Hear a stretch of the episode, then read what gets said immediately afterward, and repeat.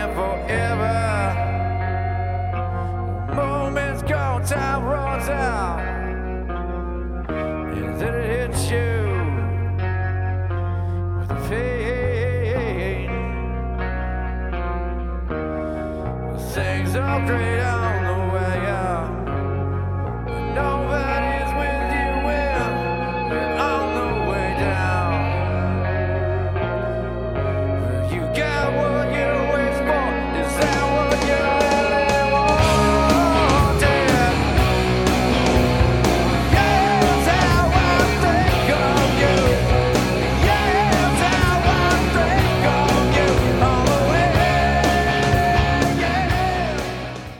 This is Gods to Ghosts Volleyball, and I'm your host, Scott Bemke. We're back for our second and final part of our interview with Alan Siegel. Before we get started with part two, if you are interested, please make a visit to our website, which is godstoghosts.com. That's G O D S T O G H O S T S dot com. On it, you'll find all of our prior podcasts that we've been fortunate enough to do with many of the other players in the history of the sport, as well as some rare photos that we've acquired from legendary photographers like Bob Van Wagner, Kevin Goff, and Robbie Hutas, as well as some amazing video footage that we've acquired from people as well. Let's get started with part two of our interview with the man who was there, otherwise known as Alan Siegel. Let's roll. So, in terms of, uh, we talked about O'Hara, we discussed Bright, um, Selznick, Lang. So, were there, uh, you kind of briefly mentioned Butch May and Von Hagen uh, uh, being some big names earlier. Um, let's hear your re- recollections of uh, of those guys and anyone else you want to get in in terms of some of the the better players that competed back in the day that you enjoyed watching and are were privileged to see. Yeah, yeah. I've, I've uh, okay. Uh, I'll go. I'll tell you about the Laguna Open, which was probably in uh, it was either '63 or '64. I'm not. I can't remember exactly which year it was, but I'm kind of thinking it was '63, and uh, was Selznick and Lang got upset in that Open tournament. They lost in the first round, got put in the losers bracket by Stepanov and a friend of mine, Ricky Vansel, that was uh, a guy that I played with and was a friend of mine, and that was a huge upset. And I, I think in Lang's uh, interview, I remember listening to his interview that you had with him. He talked about them losing a game in Laguna on the first first round to uh, he, he called them nobodies, which uh, they weren't, but Ricky was, George wasn't. But uh, and the reason they lost somehow Stepanov got or not Stepanov, uh, Selznick got kind of bored during the match. I mean, he started he started not spiking the ball, and he was just doing shots and. Uh, and Lang was getting madder and madder. I mean, I've never seen any conflict between those guys before, but in that one match, uh, for some reason, Selznick just kind of gave up on it and didn't uh, didn't care. So that was an interesting match. And then we, my partner, I played with this guy called Al Spider Reeves, and he was kind of a well-known drag racer, car drag racer in those days, but. He played volleyball and he hung out at South Mission Beach and the, the group there and so we drew Von Hagen and Randy Carter, and I had never, or Rand Carter, I had never played against Von Hagen before, and I, I knew who he was, and you know, I knew what I, I'd seen him play. But the most amazing thing about in the warm-ups of the game, when we were hitting the ball, he would chase it down and bring it back for us. Which I, you know, I just thought, oh, this is really bizarre. This guy's triple A. He's a kind of a a king of the courts, and uh, you know he's he's chasing balls and bringing them back for us. You know, and I just thought that's amazing. And Carter was just kind of standing there, cool. He was a ex quarterback for San Jose State, I think. Yeah. And uh, yeah, so we we started playing them, and it was windy. The morning was windy, and we were playing them on one court at the same time that Vansel and Stepanov were playing uh, uh, Selznick. So we didn't have much much of a crowd. There was hardly anybody watching us, and it was two games to eleven, and we lost the first game twelve to ten, and I was just you know jubilant. I mean, I thought, holy cow, we played even with. Uh, and they were seeded first. They were seeded ahead of Selznick and Lang in that tournament. So I thought with the number one seed, so I was thrilled. And then in the second game, Rand got uh, serious, and they beat us like 11-4 or 11-5. But still, uh, that to me was a kind of a moral victory, and I knew because I was only again 18 years old in that in that game or in that tournament. So, but the highlight of that tournament, and it was the probably the greatest match I've ever seen in old school two man beach volleyball in a tournament was the last match of the day.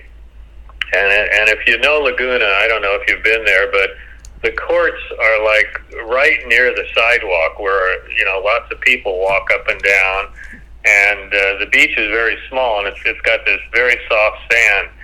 And so I call it a David and Goliath match because it was Bordwell and Nate Parrish, and Bordwell was one of my favorite players. It was Bordwell and Nate Parrish against Erickson and Ernie Suwara. Oh gosh! So Nate Parrish Yeah, and so- Davey Bordwell against Keith Erickson. Two, two bombers against two two guys. Well, Nate was six foot, but Bordwell was like five eight, maybe even five seven. But he could jump like crazy. Yeah, and uh, and you couldn't block over, so it might have been 63 rather than 64 because you you couldn't block over the net. So that that was helped Bordwell and Nate, and so this game went on. I mean, it was side out after side out, and there was digs, incredible digs by Bordwell and Nate, and incredible straight down hits uh, by Suwara was sweating. And he was drilling balls from the strong side, the left side, and they were going into the crowd over there where the sidewalk was,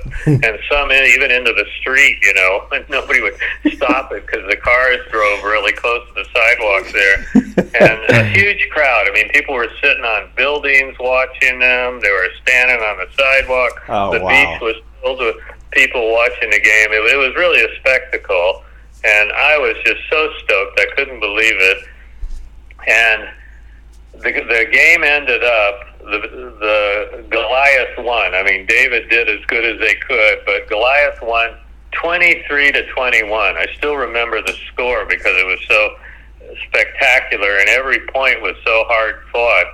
You know, and, and you don't know who was what the outcome was going to be, but Bordwell and Nate became kind of the crowd favorite. At first, there was it was kind of split between half and half, but then toward the end, when it got when the scores got into 19 to 18 and uh, 20 to 19, and uh, the crowd started switching to Bordwell and Nate because they were, you know, they, Nate would go over and shake hands with people on the sidelines that were cheering for him and stuff, and Bordwell was doing stuff, and they were engaging the crowd.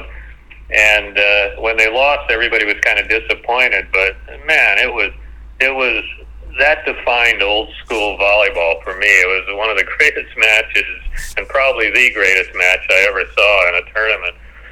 So that was a good memory of mine uh, in Laguna. And let me think, what else happened there? Oh no, I mean, yeah, that was in Laguna. The, what in the Laguna tournament? I'll, I'll tell you a quick Chester Goss story. Uh, he and Henry Bergman were playing together, and they were they got into the second day, Sunday, and they had a match that was going to be at nine o'clock in the morning the next day on Sunday. And that night, Saturday, we ran into Chester somewhere at a bar or somewhere, and he was really ripped. I mean, he had been drinking, and he was he was really ripped. And one of the guys that was with us, it might have been Stevie Goss, said. Uh, said, Chester, man, you got a game tomorrow at nine. You got to be ready for it, you know, because Henry was a real straight guy. I mean, he, I don't think he drank. I don't think he was a partier at all. And uh, so Chester said, "Oh no, no, don't worry. I'll be there. I'll be there. You be there at nine o'clock. You'll see me on the court." So the next morning, we all wanted to see this game, and because you know Chester, they were from San Diego, and they're I can't remember who they were playing, but we go down there, and uh, everybody's going. We get there a little before nine. Everybody's going. Anybody know where Chester is? And uh, and you know nobody knew. And so Stevie said, "Well, what court is he going to play on?" They looked it up on the board, and they said, "Well, did anybody check the court?" And they go, uh, "Well, no," you know. And so we walk over there, and there's this guy laying on his stomach, naked, totally naked, on the court, and it was Chester. So he was, he was there. He got there by nine o'clock, and uh, and I can't remember who they played, but they won the match. They got him a bathing suit. They won the match. that is just classic. He probably doesn't know where his clothes were or what happened. No, but uh, he didn't. He didn't know anything. He just knew he was there. He had to be there at nine o'clock. I think he probably slept there all night. Took his clothes off and slept on Right. the court. You know, Got it. and waited for Henry. And and Bergman didn't say a word. I mean, he never acknowledged him uh, or said a word. But when they played together, they won. But I don't know how they did in the tournament. I, I don't know. They didn't really stay partners very long. They they because Chester wasn't as disciplined as Bergman was with his off the volleyball court uh, behavior. You know. yeah, well, it's safe to say he uh, could uh, hit uh, someone in a fight and hit the beer as hard as he could hit a volleyball. so it was Yeah. a trifecta. Yeah, and it, but he was it was amazing because you know had he that that was the one thing about volleyball players then they didn't train at all. I mean, I don't think they didn't have special diets. Uh, you know, as athletes, they drank as much as they wanted. In fact, it was more fun to talk about how much partying you did the night than how you played in the tournament. And there was a very few. There was a few of them that were very serious about conditioning. And I think one of the first players that I became aware of that uh, was a guy that played at San Diego State and kind of played on the beach there a little once in a while. And he was a friend of, of a friend of mine, Ricky Vansels, and I never really met him. I well, I met him, but I never really knew him. Was Bob Clem, and Clem was one of the first guys to take you know being an athlete serious. I mean, he ate all the right foods and he trained and he he worked out and uh, it showed. I mean, he was a great player and. Uh, so it showed in in his performance. Uh, but none of the other guys. I mean, Nate had horrible eating habits, and uh, he drank like crazy. And Chester and uh, some of the other players from San Diego. So, and I know L.A. There was a lot of guys like that too that were party guys. So let me talk. I'll, I'll talk quickly about some of the players that I remember from the other beaches. Uh, Santa Barbara had a great a great tribe or clique of players. Uh, there was the the patriarch of Santa Barbara was this guy Dennis Berg, who was a good guy, a really nice guy, and a good player. He was a Triple A player, and uh, he. Some of the other guys were Bobby Garcia, who was. Uh, who was kind of a comedian, but again, a, a good player and a under six foot player. Uh, one of your favorites and one of my favorites, Rich Rafero. Who, Riff uh, raff. uh, or, or Horbade, as he liked to refer to himself back in the day. Yeah, he was. I mean, he was just a good-looking guy. He was really a stylish player. I mean, his approach to hitting the ball was like watching a ballet dancer. I mean, he, he I, I still can kind of picture it in my mind. He would come in and then he'd jump straight up and spike the ball straight down, and just a really classy player and a good-looking guy. And uh, he got all a lot of the women around the court. I mean, it was rumored that he could just point to a girl and uh, and she'd come over and then he'd say meet me at su- such and such a time Yeah, and he'd even get her to bring the beer. yeah yeah yeah so That's what happens when you got a, a maroon 60 uh, Pontiac Bonneville. I guess you get all the babes and you can hit the ball straight down like riffraff. Must be rough. Yeah,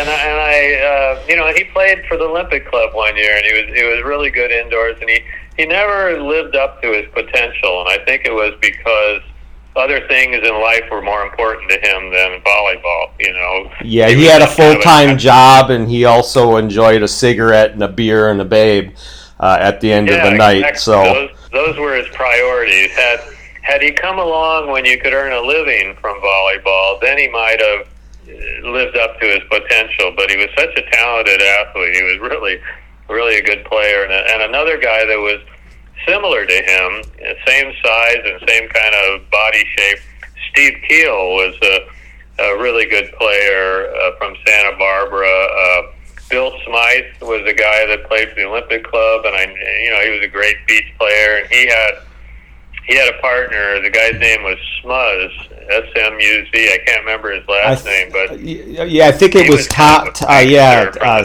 Tom something. He- Yeah, yeah, Tom. I think that was it. Tom yeah, Smuzz. He was, he was kind of a prankster from uh, you know Santa Barbara, from East Beach there, and then there's some guys that were like me, you know, uh, on kind of the fringe of it. Uh, Mike Griffin, my college roommate, before he came up to San Francisco State, and uh, and Louis Lopez. Louis used to play there, who you know, who's got some great videos of volleyball. he sure does. and and then Henry Bergman. Bergman was the star from the beach there, from Santa East Beach, uh, and I think Karch's dad. That's where he played too at, at East Beach in Santa Barbara. Yeah, Lass, I believe he did. Yeah, I think I've seen some of that footage, and he's well um, entrenched. They had a lot of those lunch hour games. Those guys would go down there and play. I think he was like maybe a an optometrist or ophthalmologist or something along those lines up there, and they would play games during the week. So, how cool! Yeah, it was it was a cool volleyball beach. It really was, and it was uh, it had a big lawn, not you know right next to the beach, and it was at a it was at kind of the southern part of Hollywood, close or not Hollywood of of Santa Barbara, closer to Montecito, which is a, a really nice area. But so East Beach, and then you came down the coast, and you. Uh, the, which I called the triangle, which was State Beach and uh, Sorrento and Manhattan Beach. And Manhattan was the furthest south of those three. And what was so unique about those three beaches at the time, in Santa Barbara, there was one, maybe two courts on the beach, on East Beach. And in San Diego, there was basically one until we convinced uh, them to let us put up a workup court next to the one. Uh, but there was only one court on the whole beach in the early 60s. And then in uh, Laguna, there was only one court in the 60s. And uh, Corona del Mar had two.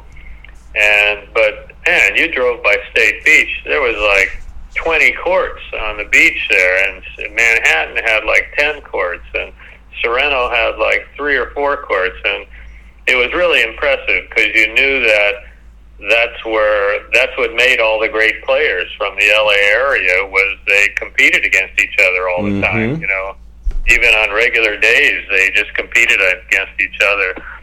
So Laguna, a couple guys I didn't mention. Well, you mentioned Clyde Hyatt. Uh, Clyde was a good player too. I mean, besides being kind of a a prankster, and he was a prankster, he was a, a great player.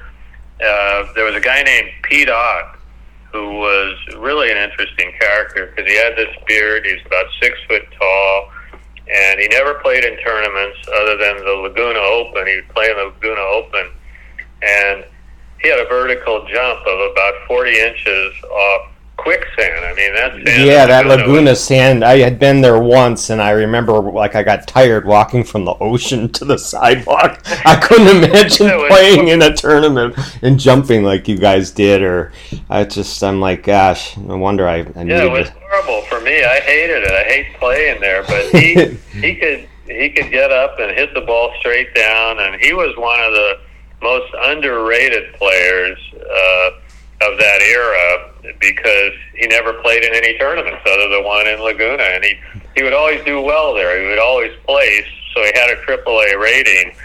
And the one year I remember seeing him playing his best. Well, it was the same year that uh, that Bordwell uh, match was in Parrish. Was he played with this this young guy who was like 17, my age, and his name was Anderson. I can't remember. His I think that name. was Mike Anderson. Yeah. Okay, well, it was uh, so Ott and Anderson, Pete Ott and Anderson, and man, they were a good team. I mean, they they probably finished in the top five in that tournament that year, and there was really great players in that tournament. So uh, yeah, I was real impressed because I hadn't seen either one of them play until then. I'd heard stories about Pete Ott, but had never seen him play. So he was great. And then Corona Del Mar was a guy, Bill Wetzel, and uh, he was kind of the head guy there. And I don't know any of the other players from. Did you ever Corona, get a chance to see uh, John Vallely play? I know his window was relatively small and like 69, 70, uh, right around there before his knees went. But, you know, anyone that can win a couple NCAA championships for uh, Coach Wooden on the basketball court and then go out on the beach when he's like 20, 21 years old, play with Ron Von Hagen and just dominate in the Manhattan Beach Open, that's a, an impressive feat. But I, I know he had a kind of a shorter window there that he played.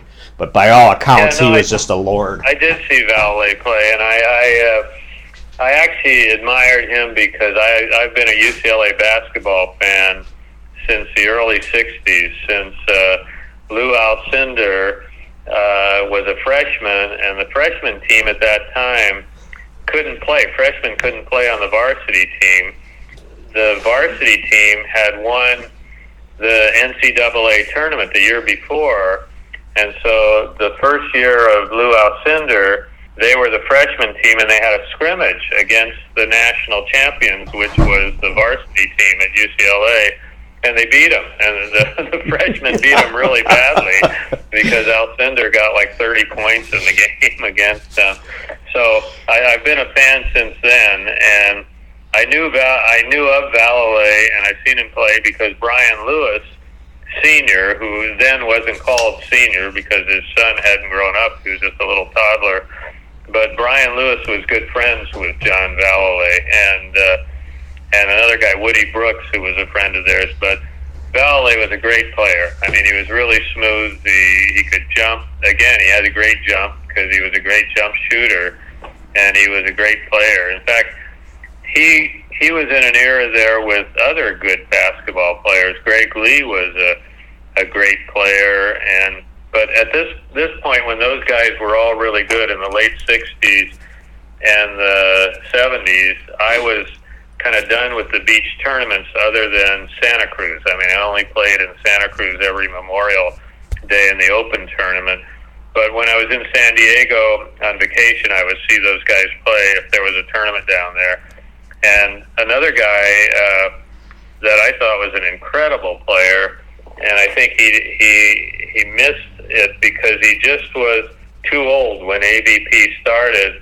Was Jim Menges? Menges was a great player. I mean, he had all the skills, and he probably would have made. He could have made money. It must have been really frustrating to him. It was probably like you know the old baseball players who didn't get in on the big contracts, or the old uh, NBA players who didn't get in on the big contracts. Menges's career was kind of winding down just when AVP was starting to pay people to play volleyball. Yeah, and I think And- that that uh, Mikasa Suede spike, you know, started to take its toll on his shoulder, which he already had repaired from a, I think, a football injury. Uh, he, he, you know, he was a hell of a defensive back at Samo High High School, and then, uh, you know, he had all those great shots and everything else. So yeah, that was a, a bummer for him. The good thing is, I think he got to play against the Langs and the Von Hagens and Chamales and all those guys up to like the. John and Karches and Selznicks and Fishburns and Gages and, and everyone. But uh, the one downfall is that, uh, you know, he just missed out on the money. But, uh, you know, sometimes there's things worth more than that. And uh, he sure uh, has his uh, place pantheon of, uh, our Parthenon of uh, greatest players to ever play on the beach uh, without question. Oh yeah, no, he. I mean, he won like sixty tournaments or something, and the, I mean, there's a whole. I haven't really talked about the whole middle era, which was, you know, there's the old school era, which was the early '60s to maybe the mid to late '60s, but then there was a period like from the late '60s to the '80s. There was great players, Menges and Gage and M. Wally and uh, uh, Greg Lee and uh, you know Valet, and there was a, a lot of great players during that. Chamales, Chamales was one of the hardest hitters I've ever seen spike a ball. I mean, his his balls would bounce higher than most skyball serves. You know, so he he was- he was a really powerhouse on the court. So uh, yeah, I haven't talked about those guys because I really didn't play against any of those guys. I got to play against Karch and Sinjin in Santa Cruz at the Open one time when they were just rookies. I mean, they were you know just out of college and uh, and they were still really great players. Uh, but they were actually playing together in that tournament. And I played against Gage and Imwally at Santa Cruz. I mean, I lost to all these guys, but at least I got to play against them.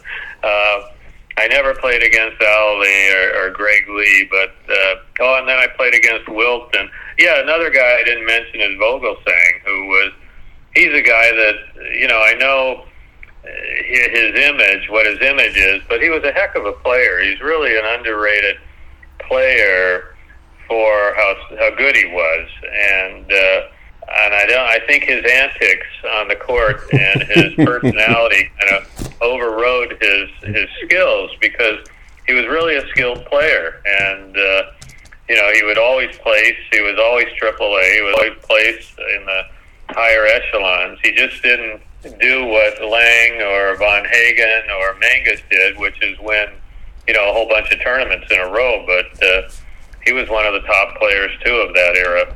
Yeah, he sure was. I think he's widely considered to be one of the most talented players never to win an Open. I think he had made it to the finals of maybe eight, uh, but had always come up short because uh, he, um, you know, he'd either cramp or he'd lose interest and you know just start, you know, doing you know go doing his antics and whatnot. So. Uh, yeah, he was he was another one of those classic, uh, uh, great athlete and player, but also classic characters that you know that was just uh, made that time period special. Yeah, he was. When we played uh, against Wilt, he was Wilt's partner in Santa Cruz, and uh, it was like a mixed doubles team. I mean, he he he had Wilt kind of stand off to the side, and uh, he covered three fourths of the court, and uh, Wilt wasn't much of a setter.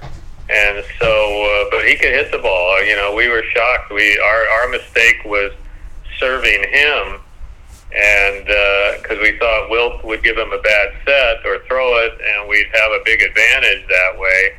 And uh, it didn't matter where Wilt put the ball up; he would bump the set, so he wouldn't get called to throw.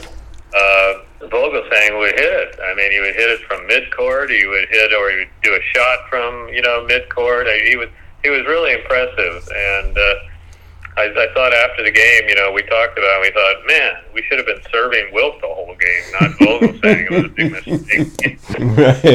right. Another life lesson there. Yeah, yeah, that was that was a life lesson. We had to, one other experience like that. And it was when I got my A rating. Uh, I played in an A tournament in Sorrento before I moved to San Francisco. It was like '63, maybe '64, and uh, it was summer. And we drew. Uh, we had to play in the final. We got to the finals of the losers bracket, and we had to play Bernie Holtzman and a guy named Jake Jensen. And Jack Jensen, he was a Bernie bigger built like- guy, right? yeah, Bernie was like in the end of his career, or toward the end of his career, and Jansen had just won Rookie of the Year in the in the Nationals, and he was a heavy duty hitter.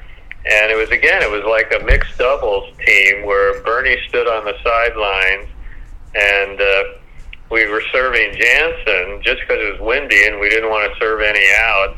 And you know, Bernie would set him, and we were dead. Jansen would kill the ball, and so then we switched over to Bernie, and he would set on one. He would set the pass, and Jansen would kill the ball.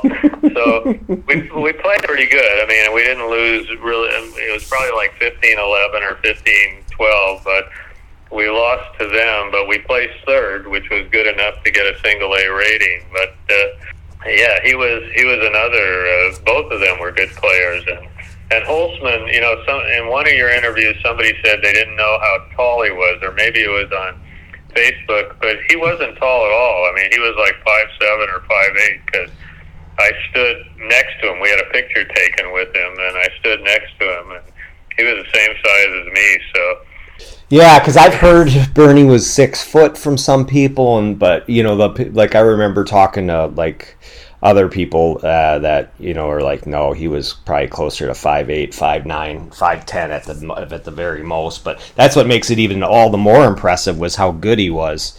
Um, I know Oh, yeah. Selznick considered him the best digger uh, ever, and that, and but then he also on top of that, then just could put the ball uh, away and had like unshakable confidence. Wish I could have that's a seen those guys. description. Yeah, unshakable confidence. So that's a great description. He really was.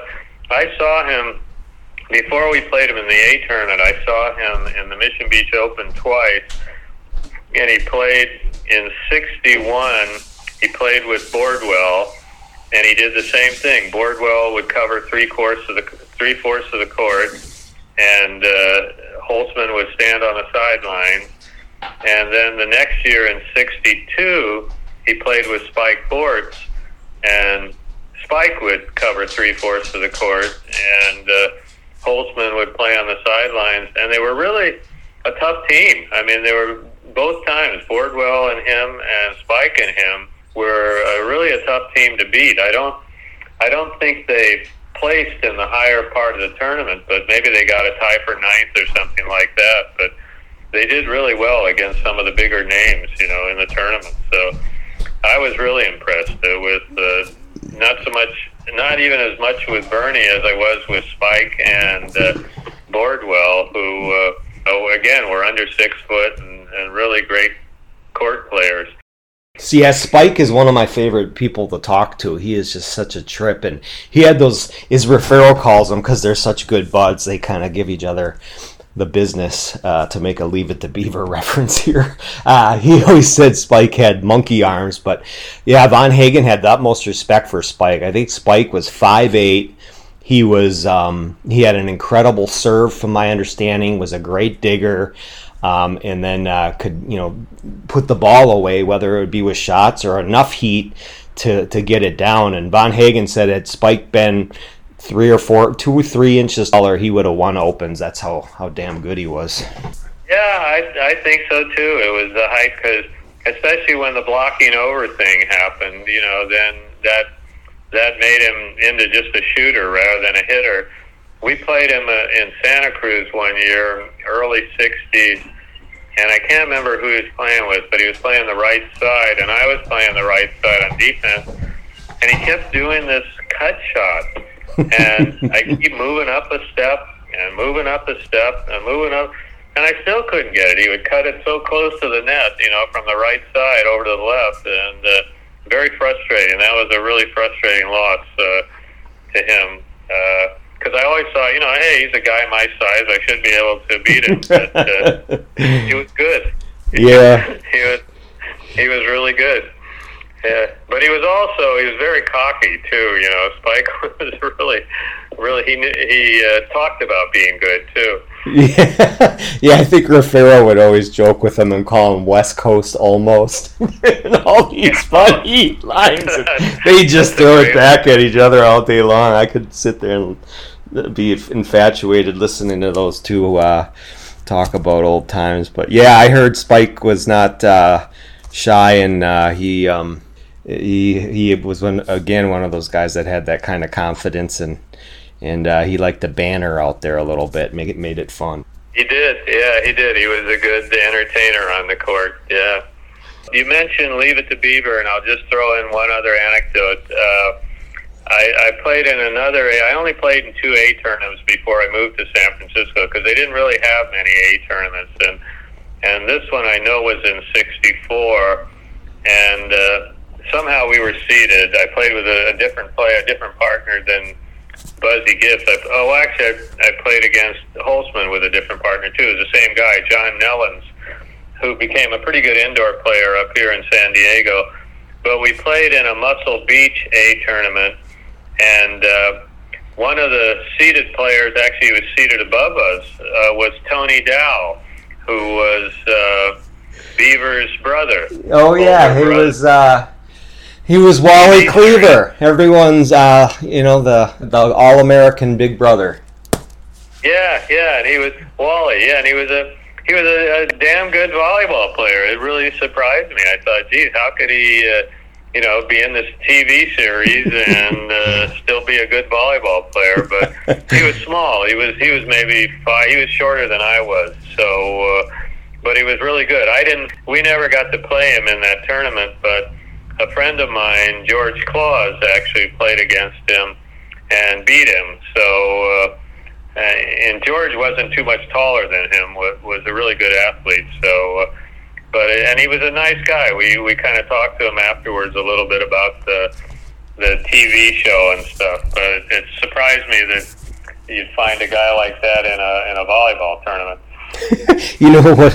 While we're on that topic, uh, I, that jogs a memory. When I uh, interviewed uh, Butch uh, May, he mentioned the time when he was at Santa Monica College, uh, community college at the time, with Ernie Suwara, and they played a, a match against um, Tony Dow, and he said Ernie just absolutely destroyed a ball and hit him in the face, and he was, he, he Oh, Chester God. Gossed him like he Oh, did God. Mendoza. Okay, so it that's ru- what ruined his. do. I guess he played with a lot of the good guys. Like yeah. that. Could you imagine poor Wally getting hammered by Ernie Suwara and, and wrecking his mug? He looked like Yeah. a, a pug afterwards. I remember he was pretty uh, buffed. He, you know, he was small, but he was, you know, he's a pretty muscular guy. He was built pretty good, so I think he was, he could survive it okay. Uh, yeah, so Ernie drilled me one time in, uh, in the Olympic Club. We had the setting lines going, and he was uh, on the other side of the net, hitting from the left side to the right, and I was setting from the right side to guys, you know, on the line and I don't know if he was doing it on purpose or not, but I kept moving closer to the net because he kept every time he'd go up to hit, he kept coming closer to drilling me with the ball in the setting position. That's how hard he could hit it and how down he. Finally, he nailed me on the you know kind of the top or the back of the head. And I really, I, I was seeing stars. I mean, it almost put me down. And uh, and everybody came over and said, okay, you know, and he said he didn't do it on purpose, but uh, I still don't know to this day if he did or not. But man, I could imagine getting hit by one of his balls like that in the front. There's a lot of guys you should you still have left that you need to interview from that, like uh, Ernie and, and Rudy. Rudy was a great player, great all around player. Ernie, in fact, I think Rudy was a better all around player than Ernie was. Uh, and uh, shoot, there's. Uh, did you interview Gage? Was he one of your? Yeah, I did. Gage has uh, been. Um, he was one of the earlier ones that I did out on a referral from Von Hagen, and he actually has been. I can't even say enough about how good of a guy he is. Anytime I'm going to interview someone that I, I always um, email him and you know ask him for some ideas, and he'll. He's such a con- contemplative and uh, analytical guy. He'll get back with like several paragraphs of incredible knowledge. I mean, the guy's Okay. mind is just amazing. because he really he gives me good yeah, stuff. He really knew Yeah. volleyball, he knew the players. Yeah, he was he was good, and he played with different partners, and uh, he did good with whoever he played with. I think he won a bunch. He won like maybe forty some tournaments. I think he won. I think it was 28 off the top of my head, but you know, he should have won or could have won more, but he he um, developed that Reiter's syndrome in his knees, and um, that Oh. really uh, had an impact on him and kept him out of the game for a bit. And then when he did get back into it.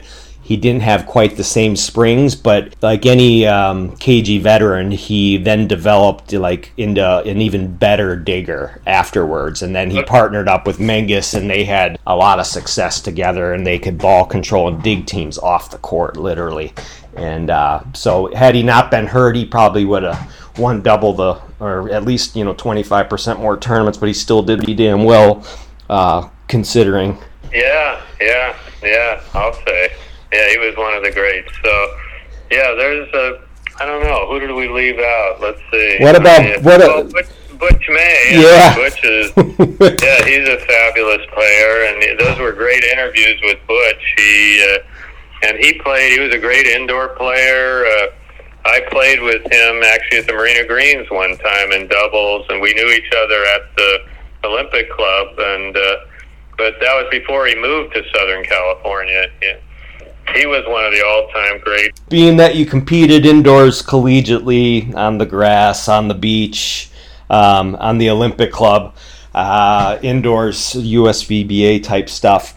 Let's talk about hitters, diggers, and and players. So. Uh, as always, people are always most impressed by the some of the hardest or best hitters. So, if you had to run off a list, be they beach or indoor or combination, let's hear who some of the most impressive ones were for you. Okay, so the the hardest hitters uh, would be Bergman would be one for sure. Everybody mentions him, but uh, he was really uh, that was it. I mean, he could get his whole body twisted around. When he was playing the left side, he could hammer a ball straight down on the right side because he would twist his whole body, and uh, it would be almost impossible to dig a ball like that.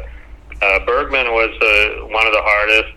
Chester Goss, who I've mentioned, Chamales, who I've mentioned, uh, Ernie Ernie Suwara, naturally. I mean, he hit a, Ernie hit a really heavy ball.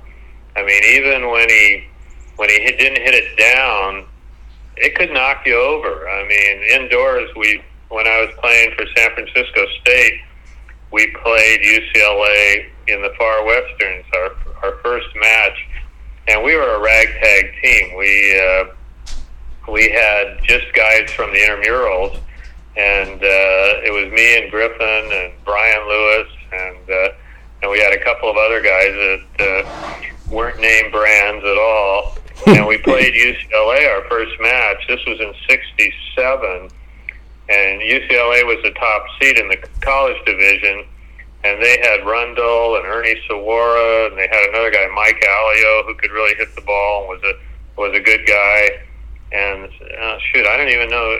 There were some other big names. That I know at one point Erickson played uh, indoors for them too when they were there, and I remember Rundle saying he just used to love to pass the ball, and then watch those two guys get set, and he'd have a bird's eye perch to watch Suwara and Erickson just crush balls until Wooden told uh, Al uh, he's not playing anymore. we need him on the basketball court. Yeah, well, we we got a we got actually in the first game we got ahead of them. You know, it was like eight to five or something like that. And Al Skates called a timeout, and he said, I don't know what he said. It was probably something like, "What's wrong with you guys? These guys are a joke. This team, they're a bunch of you know intramural and beach players that got thrown together, and we're the national champs." And so they came back on. I don't know if we even scored another point that game or the next point, but I remember Ernie knocked over this guy Frank Smith that was playing. I'm glad it wasn't me because he was just to the left of me. But the ball hit him right in the chest and it knocked him flat on his back. You know, Ernie crushed one from the other side from across court, and I thought, oh my god, this is pretty impressive. I've never seen that happen. You know, but. Uh, yeah, he hit a really heavy ball. I mean, even if you even if you got your hands on it, it would you couldn't control it. I mean, it would bounce either really high or off to the side if it hit you or whatever. So uh, no, he was impressive. Uh, but then, okay, those were the heavy hitters. But then there was guys like uh, that I, I would call. I don't know how. I guess I'd call them efficient. That they were great hitters because they were so efficient. And Selznick was one. I mean, nobody nobody puts him in the list of great hitters, but he hard, you know, he didn't have a big jump, but he had this perfect timing, and man, he would get up there and he would just snap his wrist, and you know, he could hit it where nobody was. He would always find an open spot to hit it. So Selznick was one of the most efficient hitters. Uh, Rundle was a great efficient hitter. Uh, Butch May, that was he was really an efficient hitter. Uh, Jack, Jack Henn was he could hit with either hand, with his left or his right hand, and he, you know, and Jack had a really good jump too. Uh, Rudy Suwara. Rudy was really good uh, offensively. He he had a good hit. and this, you know, I'm not getting into the later period, like in the '70s or, you know, those guys, but these are just kind of of the old school guys. Sure. And you think, oh well, Pete Ott, I mentioned him. He was a, a terrific hitter, you know. So, you know, everybody in that era that uh, well, and Matt Gage at that point, but I guess before he hurt his knee, he could really put the ball down. So, you know, everybody in that era had to be strong offensively because uh, they weren't hitting against a block, you know, because you couldn't block over really until after '64. So, and then uh, so that's it. That's my hitters list. Uh, And now, how about yeah? How about uh, yeah, defense and uh, diggers? Okay, so uh, Selznick again, Ronnie Lang, they were just uh, had no had no equals. I mean, they were really good. Holtzman, I never I never saw Holtzman in his prime, which was in the fifties. I think the mid to late fifties, but he was still really damn good at on defense. What he was really good at was positioning his body in front of the ball. I guess as he got older, he didn't have the great ball control that he had when he was younger on a dig, but he would always get his hand on a dig. It would be really hard to hit a fast Holtzman, even in his older age. Uh, Butch May was a great defensive player. Uh, that's what made him such a great uh, mixed doubles player because he, he could cover three fourths of the court on defense as well as on offense. So he was a great defensive player. Jack Henn was really a good defensive player. Bordwell was really a great defensive player, uh, one of the best I've seen. Uh, those two guys, Heiser and Kaplan, that I mentioned, they were great defensive Yeah, the players. two Daves. Yeah, Heiser was really good. I mean, Heiser would go if a guy was hitting straight down, he would get as close to the net as he could and try to dig the guy with his hands and or pop it over. He was really good at that. Yeah, so they were impressive. Uh, and then let's see, what was the next? The next thing was the best players, best all-around players. Yeah. Uh, okay, so let me go through that list. Uh, Selznick and Lang, best, you know, all best all-around players. O'Hara and Bright, hard to beat either one. They they didn't have many flaws. I mean, O'Hara didn't have great hands, uh, but he still managed to set Bright uh, good. He just he wasn't a great passer with his hands, so that was one of their weaknesses. But Rundle was a great all-around player. Uh, had could do everything. Jack Henn could do everything. Butch May, Butch was a great all-around player. Could hit, he could set, could pass. Uh, Matt Gage was a great one. Uh, Nate Parrish was a great one, and Bordwell was another great one. So uh, that's my. Oh wait, and then there was guys. I forgot about Pedro Velasco because uh, Velasco was a Hawaiian player that I never saw in a beach tournament, but he paid played for the Olympic Club one year, and he didn't even make it through the whole year because he hated the weather in San Francisco. It was so cold. Man, he was a, he could hit. He was a great hitter. He could hit with either hand, and he was a great all-around player. He had no he had no weakness, you know, uh, Velasco. So and a great vertical leap. So I can't leave him out of any of these lists. Underrated players. Um, let's see. Well, again, I put Jack Henn and Butch May because they never got the partners that they should have got that were equal to their talent. They were kind of the odd man out when there was five, uh, you know, four great guys, and they were the fifth or what have you, and then there was a drop Yeah, off. yeah. They and then they both of them were kind of uh, I don't know what the word is. It's not uh, it's not introverted, but they weren't the kind of guys that would go up and ask somebody. They weren't To play with. self promoters. Yeah, they weren't self promoters. They, you know, if like Jack, uh, you know, he he would never go up to somebody and say, "Hey, I think you're." You're really good. I want to play with you. You know, I think we could win a lot of tournaments. It was kind of like I don't know how they'd have to. The other guy would kind of have to come to him, and I think Butch was that same way. And uh, but I think either one of them, if they had had a partner like a, a Lang or like a Rundle or like a, even a Clem, they would have won a string of tournaments. You know, they really would have because uh, both of them played with guys. Butch Butch had a shot for a while with Rudy. I think they played in some tournaments together, Suwara, and Rudy was it was his equal as far as a great player. And, uh, and then Vogelsang, we talked about him. He was a guy that, uh, for some reason, I mean, I guess the great players, he was too much of a comic or too much of a, a prankster to the, the great players thought he didn't take the game seriously enough. And maybe they wouldn't play with him because of that, you know. So I don't know, but he he probably, like you said, he was the best player not to win a tournament.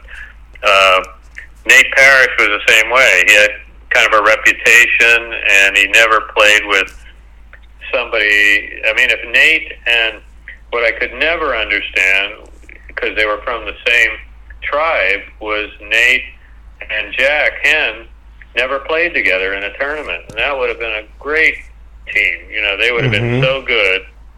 And I don't know why, because they liked each other. They were friends, but they never connected on to play together. So maybe it, it was kind of a rivalry between them. Who was the best player of the San Diego tribe? I don't know. Another guy, Danny Patterson, was kind of an underrated player. He was he was really good, good indoors and uh, good on the beach. But again, he didn't he didn't click. It took a, a certain kind of mindset and focus and being in the zone to be like a Von Hagen or to be like a Lang and to win a bunch of tournaments in a row, you know.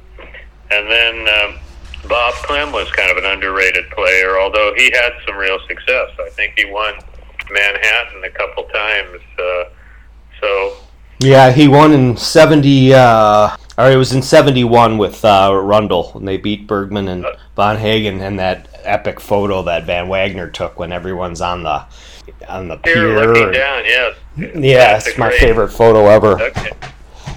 Okay, yeah, eh, but I mean, that's a guy that, like Clem, is a guy that had all the skills, and he never won a string of tournaments. You know, and uh, that's what I consider underrated players. Are these guys that are like a Jack Hanna or a Butch May or a Rudy Suwara or Nice. Um, now, in terms of uh, looking back on your career, Alan, um, you got to experience some pretty neat stuff. Um, what were some of the highlights ultimately from your, your own playing career? And like we talked about, you know, you weren't a Von Hagen, you weren't a Lang or Selznick, but you did have some fun competing in, in, uh, at high levels uh, on the beach, grass, and then uh, at the indoor level. So, what do you consider to be some of the highlights of, of your career?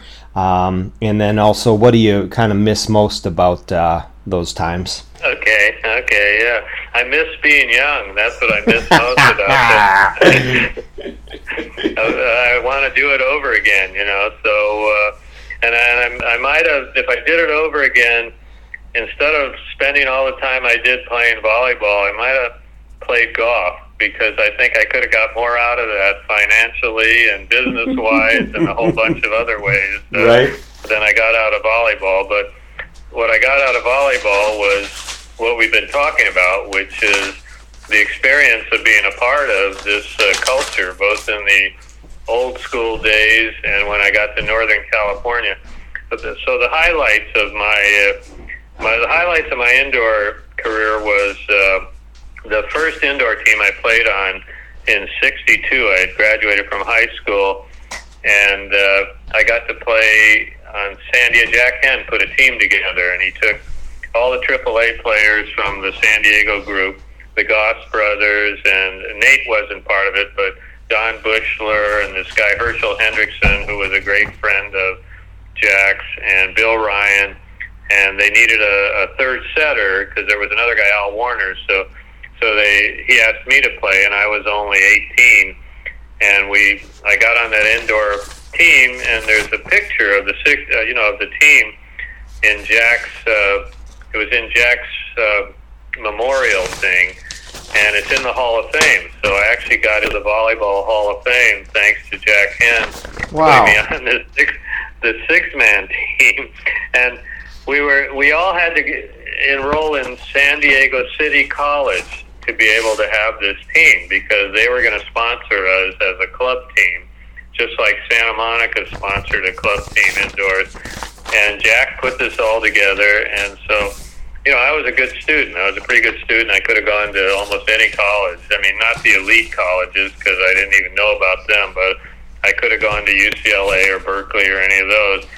And uh, so my parents, when I told them, well, I'm going to City College for a semester, they thought I was nuts. They said, why are you going there? And I said, well, I want to play volleyball, you know. and, and I don't think they talked to me for like a month after that. But anyway, I I, I got on this team, and the highlight we played in the Far Western, and that's when I saw these great teams. This was in 1962, and Hollywood had the Hollywood Stars had O'Hara and Bright, and I think Skates was playing for Hollywood because I remember this guy playing the right side, hammering the ball. He was left-handed, and I think I'm pretty sure that was Al Skates and we played West Side and with all their great players with O'Hara and Bright, or not O'Hara and Bright, I mean uh, Selznick and Lang. And then we played uh, Santa Monica, which had a whole bunch of great beach players. And we did really well. We finished third in the Far Western. Wow. And so that was the highlight.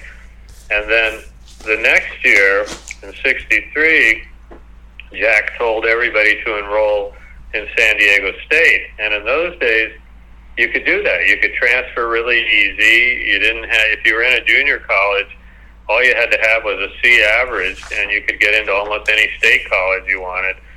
So a bunch of us transferred to San Diego State, and we had the first collegiate volleyball team at San Diego State. It wasn't a varsity sport yet, but it was the first collegiate volleyball tournament or team.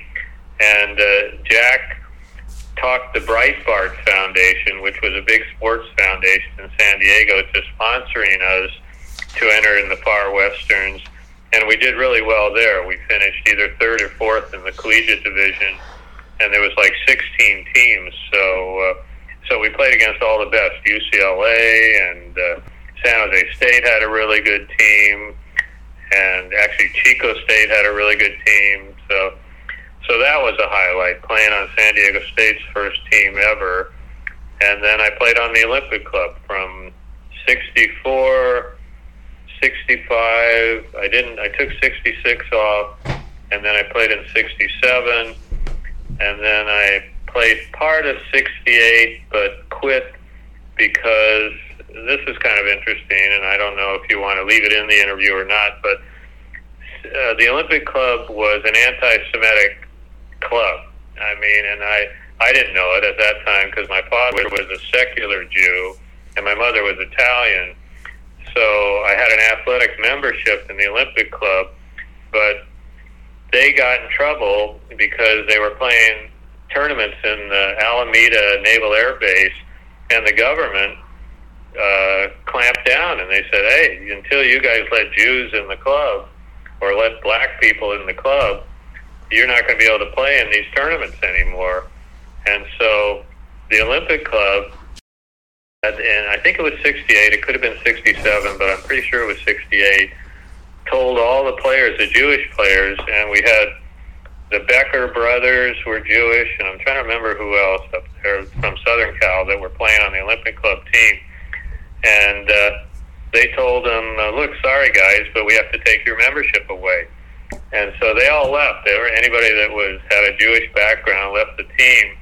And Al Monaco at the time, who was the head of the thing, called me in the office and he said, "He said, look, Alan, uh, you know, we want to keep you on the team, and uh, we probably can because your mother is, was Italian and you were listed as a Catholic." And uh, and so I said, you know, no way. And I quit the team halfway during the year. And but that was a really interesting thing I thought about about the sport thing where politics got involved. Sure. And yeah, and the and the Olympic Club still today I don't even know if they allow Jews or black people in the club. They in San Francisco they have a beautiful golf course, the Olympic Club course, and the Jewish community built this course right next to theirs. That's the equal to it, because they couldn't join the Olympic Club, so they had their own course that was spectacular. And they did the same thing with uh, an athletic club downtown. The Jewish community built this athletic club that was fantastic, but they didn't have a volleyball team. So Wow, interesting, interesting, interesting life story. events that people maybe some people didn't know about about that uh, Olympic club. So that's good, great insight there. Yeah, yeah, no, and uh, yeah, no. So I played there. That was those were you know the good years when before all that became an issue were were good years. I mean, and, and the Olympic Club in '67, I think it was when they they Kent Dorwin, who I mentioned before, who I actually played against when he was playing with Steno. He was kind of managing the team then in '67, and he recruited a whole bunch of great players from Southern California that uh, they didn't even have to live in San Francisco. They just had to show up at the tournaments, you know, and they would pay their expenses. But there was a big advantage if you were living in San Francisco because they all got credit cards and when they were at the club, the club had a really nice restaurant and a bar and you could charge whatever you wanted. They would cover it. You know, it'd all be paid for by the club as well as your dues. And so on that team, uh, Tommy Haine from Hawaii, Pedro Velasco, uh, Butch May, uh, Bill Griebenow, who was a, a setter, a good setter, Bill Smythe, and a lot of big name players. Oh, even Von Hagen was there for a while, and I don't know, I don't know what happened with him. I saw him at the practices a couple times, and then and then he was gone, and I don't know why he was gone. And I was too caught up in my life to even ask about it or, or care about it. Uh, the Suwaras, both Rudy and Ernie, and uh, they were all on the first team. And then on the second team was me and Mike Griffin and this guy Fred Sager, who was a really good player, a tall left-handed hitter. He got to go to the Olympic tryouts in '68. Kent Dorwin. Trying. Oh, George Wagner, who was a, from Santa Cruz, a really good player, had won the Santa Cruz Open two or three years. So we were all on the second team, and we had a pretty strong team, and we would scrimmage against those really good guys, the first team, and play. And we did really well in the far westerns. We beat Sandy. Some of the college teams would play in the Open Division too, and we beat San Diego State. We beat some other good schools, and so when the Nationals came in '67, they were I think they were in New York or they're somewhere on the East Coast. I didn't go. The second team didn't go, or anybody from the second team. Only all the the great players from LA that were on the first team went back to New York, and it was a huge scandal. Uh, the team didn't win. They were they were favored to win. They were seeded first. They didn't win, and not only that, but the guys kind of went crazy with the credit cards and they uh, they charged every you know thousands of dollars worth of charges on the Olympic Club credit cards, and uh, so the, the the team got disbanded after that. Everybody uh, was off the team that had done that, and the Olympic Club never pressed any charges. They wanted to keep it quiet, and they covered it all, but. Uh, it was a huge scandal in the volleyball world at that time. Pretty and other guys, let's see, Raffaello was on that team, and I think uh, Steve Keel was on that team. So it was pretty interesting. They really had the cream of the crop of the good players in Southern California. Good But stuff. uh, pretty interesting. So other other highlights. Uh, most of besides the Santa Cruz Open, which I played in every year for 15 years, and my two best highlights were I played against Wilt and Vogelsang. That was one that uh, I've lived off of that. I've got some. Uh, I, I've got a lot of mileage off of that. I have a good picture of me playing against Wilt, and uh, and then uh, I played with a guy Paul Campbell, who I first met when he was a setter for Hollywood Y way back in '62, I guess it was, and I Mhm. played in the late '60s with him and I got my best finish in the Santa Cruz Open. And it was it was at this point there was a lot of good players from Southern California playing in the Open, and we finished uh, ninth in the tournament. I got to this late in the day in the second day, so that was a big thrill to me because uh, Paul was was a really good player. He could set the ball really good. So that was that was a highlight. And then uh, I played for four decades doubles on the Marina Greens and in San Francisco, which had a big clique of volleyball players from you know the colleges, Stanford, and from Berkeley. And they on the weekends, if it the weather was good, everybody would play at the Marina Greens. And uh, after probably the first 20 years, it was just rec- you know matches there. But then they started organizing tournaments, and they would have a Marina Greens Open, and there was a circuit of grass tournaments in Northern California.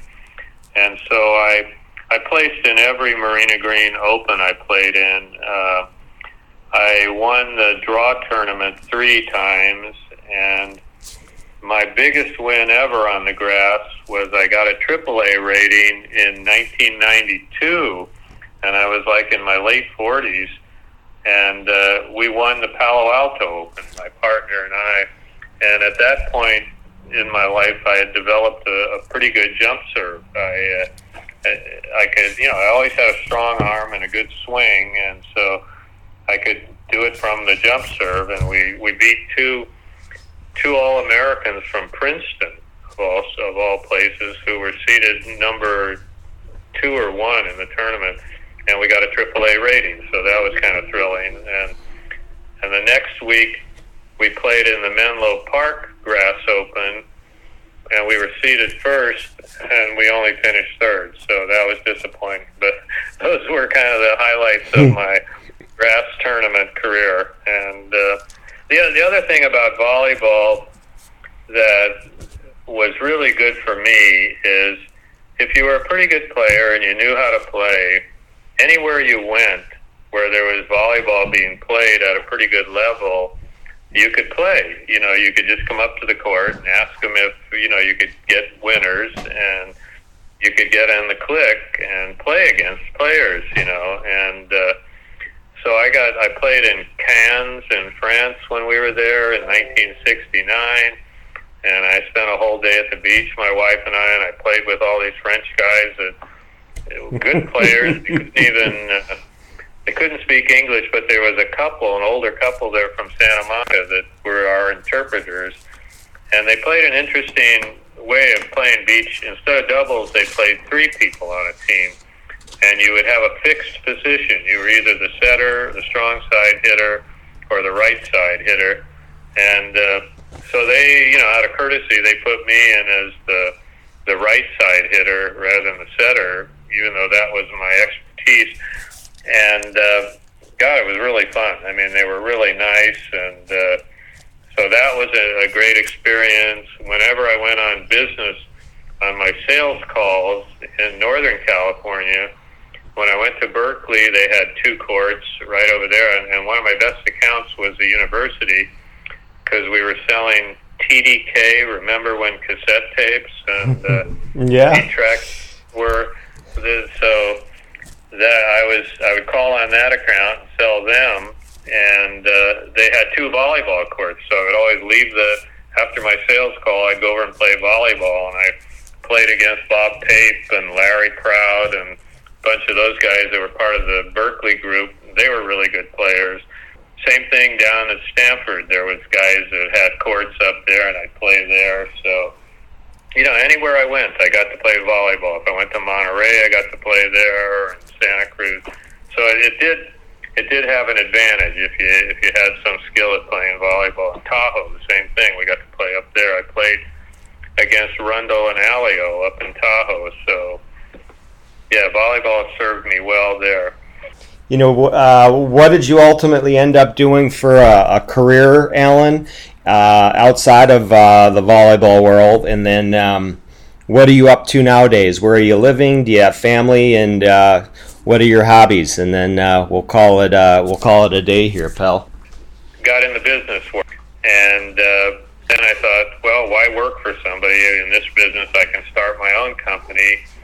And so I started my own company in consumer electronics. That's what we we specialized in, and we were reps of Sanyo. I don't know if you remember Sanyo was a I TV sure do. and stereo line, and and we were reps for Fisher, which was another audio video line, and we had TDK tapes, and we had Sony telephones. So we had a lot of good uh, consumer electronic lines, and it was an exciting industry because there were so many inventions. You know, from the first. Uh, telephone answering machine, which was two little reel, reel, little reel-to-reel tapes inside of a box called the Phone Mate, I think it was, uh, and then to the porting to VCR to Beta versus VHS and recording uh, machines where you could record off a TV, and then the flat screen TVs and all these innovations. We were right in the heart of, it, in the middle of all of that in the company. So had a pretty successful company, and he, in 2006, I uh, I was 62, and I wanted out of the business. I uh, my my children were living in San Diego. We were living in San Francisco, and uh, we were flying down to San Diego like every weekend because we had a new granddaughter and we wanted to spend time with her. And so I just said, "Hey, uh, we got to get out of this. We got to quit, and we got to move down to San Diego, back to where I grew up." And so uh, my wife agreed, and she had a good job. She was uh, an assistant to the dean of a, a really good private school in San Francisco. But uh, so I sold my part of the business, and uh, she quit, and we moved to San Diego and and retired. And uh, it's been a great life. I mean, I've been all the friends that I had back in the early days when I was a teenager were still here, and there was no difference. It was like I never left. I mean, I was immediately they were friends again, and we were. It was just like we those forty years in between or so uh, never happened. And so I was very lucky that way. And, and I still surfed. I get to surf, and I surfed all that time. And uh, Do you have a skip we- fry? Uh, do you have a, a custom Skip Frye board made for you, Alan? Be honest with Uh, me. In your quiver. I never did that. I, I when I first left the the business and came down here, I I was involved with this company called uh, Surf Tech, and I was trying to get Skip to shape boards for them. They would they were going to pay him a hundred bucks. He didn't even have to shape the board. All he had to do was let them use a template, which was a pattern, and they would have the boards made, and they'd pay him a hundred bucks for every one, and they would have sold thousands of the boards. But Skip is such a purist and such an authentic guy. He just said no. He said I don't want to. You know, he says I want when somebody buys a Skip Frye board, it's going to be a hand shaped board by me, and that's where the value in the board is. So Oh, I- can Yeah, agree, I- agree with that. for That's months. I tried to convince him, and I wasn't good enough salesman to convince him. But uh, no, I don't- don't own one because he. I asked him. I said, you know, if I wanted one, you know, would you give me wholesale? He says, of course. And then he said, uh, but you got to wait about six months. I'll put you on the bottom of the list. I said, no way. yeah. So I, I, I really rubbed it in because I bought two of the boards from Surf Tech, Dewey Weber boards, and Skip knew Dewey really well. So, but we're we're very happy. We we live down here. We're in our. I'm 77. My wife's 75, and we're still playing beach volleyball every Sunday. And I never got to tell you about our whole crew there, but uh, I'll save that for another time. Sounds like a plan. Well, Alan, I appreciate you taking the time to talk with me today. You gave some great insight on uh, the perspective uh, from the San Diego um, area and all the uh, the people that were instrumental in it, from Steppanoff and Chester Goss and and uh, that uh, Wimp Mendoza. Just kidding, Bob. You're a stud, and uh, the neat things that you got to do in it and see with the players. So I appreciate it greatly. This is um, some good stuff, pal. thanks, thanks, Scott. And I really appreciate and what I don't think you get enough from the guys that you talk to, and I don't know why, because they should just be thrilled that you're doing what you're doing, which is keeping that era alive and uh, keeping the memories of that era alive. And uh, you know, it, it can easily be forgotten. So I just hope those guys appreciate what you're doing because uh, I sure do, and I love reading all the stuff on Facebook. So thank you. All right, bud. Well, um, thank you very much, Alan. Uh, you lived up to your uh, your uh, your what's that Woody Allen movie you love so much? Then uh, the Oh, yeah. that's my That one of my favorite phrases. Yeah. Well, I, I sent you that email saying that uh, I feel like I really do feel like I was kind of a uh, a, a modern day Zelig because I was a you know I I was in the birth of the surf culture and and all the great surfers and I knew a lot of them and I was in the birth of the volleyball beach culture and then in my business you know, I was right in the middle of the tech industry in uh, Silicon Valley and San Francisco, and then, uh, you know, I, I actually I did movie reviews, so I was involved in. I mean, there's so many things. I did some modeling. I was involved in. I, my old college counselor told me, "You want to be a Renaissance man. If you want to be successful in this world, you got to be a Renaissance man. So you don't have to be good at just one thing. You got to be good at a bunch of things." So. I think I, I accomplished that at least. Yeah, you were the man who was there. That's that's Yeah. basically sums it up, right? okay. Although I stole that line from my friend, yeah, Greg Weatherby, but I thought it fit me too. An ordinary man doing ex- uh, extraordinary things. So, all right. Well, living extraordinary times. I really think that was it. I got to experience extraordinary times, and I still do. I'm still alive, but uh, I'm just an ordinary guy. well done. Okay, Alan. Thank you so much. Take care, Thanks, buddy. God. I'm off to off to the golf course. All right. Have fun out there. Don't be like Happy Gilmore. See ya. Yeah, yeah, yeah. Yeah, great movie. All right, take care of yourself. Thank All right. you. This wraps up our two part interview with Alan Siegel. Hope you enjoyed it. I want to thank Alan for taking the time to provide some outstanding insight into the San Diego area volleyball scene from the 50s on. Thanks so much, Alan. With that, I'll let you go. Thank you for listening. Take care.